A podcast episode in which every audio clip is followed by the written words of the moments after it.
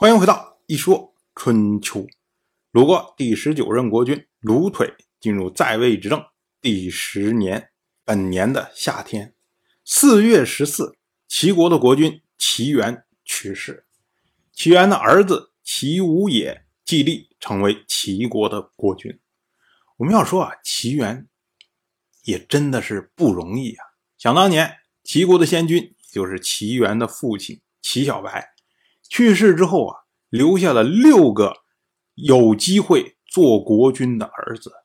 结果这六个儿子中有五个人轮流交替的做国君，最后呢，轮到了齐元。那么齐元去世之后呢，能够将国君的位置顺利的交给他的儿子继承。换句话说呢，也就是齐元终结了当年从齐小白开始的。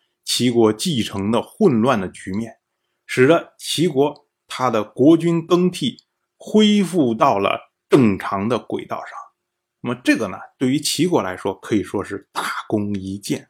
同样是本年的夏天，齐国的大夫崔杼流亡去了魏国。我们要说啊，崔杼他是出身于崔氏，而崔氏呢，则源于姜姓。崔氏的祖先，也就是齐国的始祖姜子牙的孙子季子。季子他本来是嫡子，应该可以继承齐国国君的位置，但是呢，他将国家让给他的庶兄，叫做叔乙，而自己呢，哎，则跑到崔这么一个地方，所以呢，后来就被称为崔氏。这位。季子他九世孙就是崔杼。我们要注意啊，崔杼是一个很重要的人物。虽然呢，我们现在讲过他之后，他会潜伏很长的时间，但是将来会大红大紫、发光发亮，所以我们一定要留意他。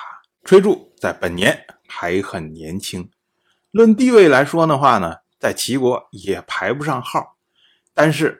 他深受齐国先君齐元的宠信，甚至连齐国的名门高国二卿都害怕他会影响到自己的地位。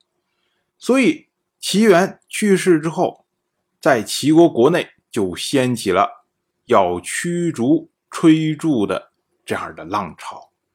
那崔杼自然他顶不住这样浪潮啊，他在齐国。没有办法立足，所以呢，流亡去了魏国。春秋在记录这件事情的时候，称呼崔杼为崔氏，就是没有标明他的名字，只标了他的氏。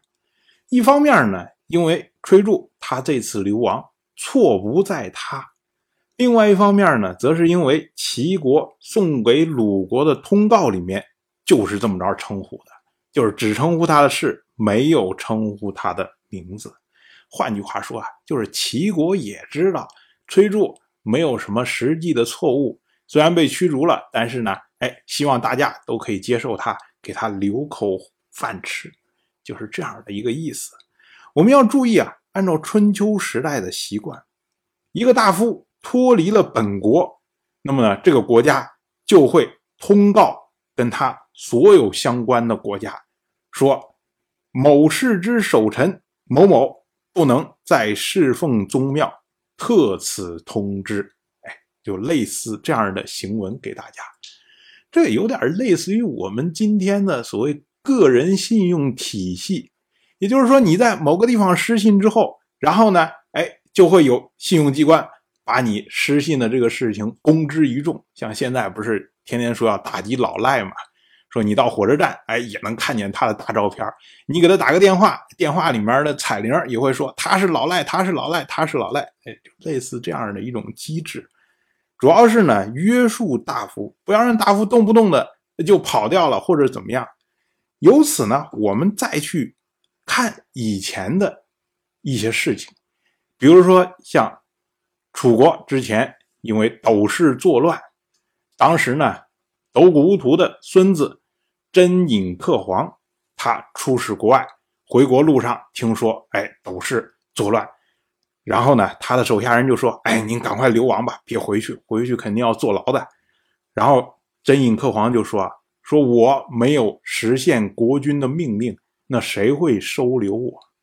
为什么真尹克皇会有这样担心呢？就是因为当时有这种通告的机制。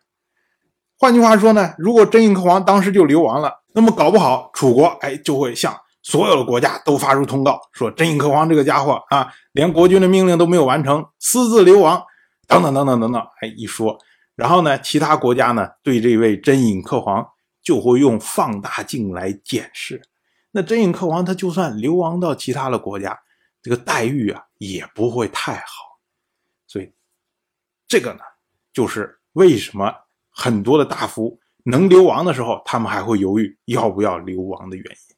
就是说，他除非跑到跟本国完全不通气、不相干的国家，比如说流亡到夷呀、狄呀、戎啊，哎，类似像这样的地方，啊，那可能这些地方因为消息不通畅，所以不知道。但是其他的国家肯定都会得到消息的。当然，这些都是题外话。当然，我就这么一说，您就那么一听，感谢您的。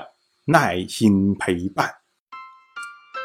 如果您对《一说春秋》这个节目感兴趣的话，请在微信中搜索公众号“一说春秋”，关注我。